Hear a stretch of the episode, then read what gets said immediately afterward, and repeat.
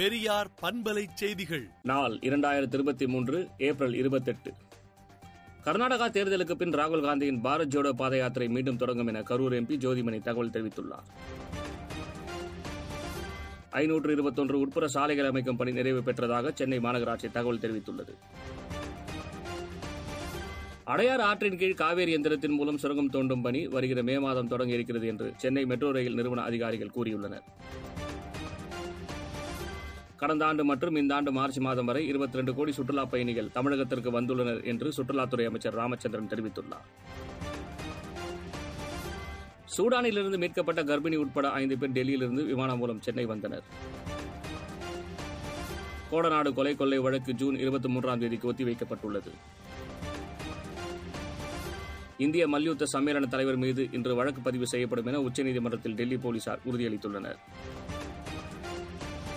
அவதூறு வழக்கில் விதிக்கப்பட்ட இரண்டு ஆண்டுகள் சிறை தண்டனை தீர்ப்பை நிறுத்தி வைக்க கோரி ராகுல் காந்தி தாக்கல் செய்த மனுவை குஜராத் நீதிமன்றம் நாளை விசாரிக்கிறது.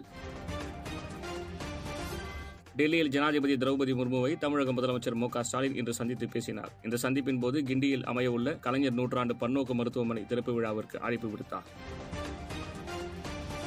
சூடானில் வசிக்கும் அமெரிக்கர்கள் நாற்பத்தெட்டு மணி நேரத்திற்குள் வெளியேறுங்கள் என வெள்ளை மாளிகை அறிவித்துள்ளது.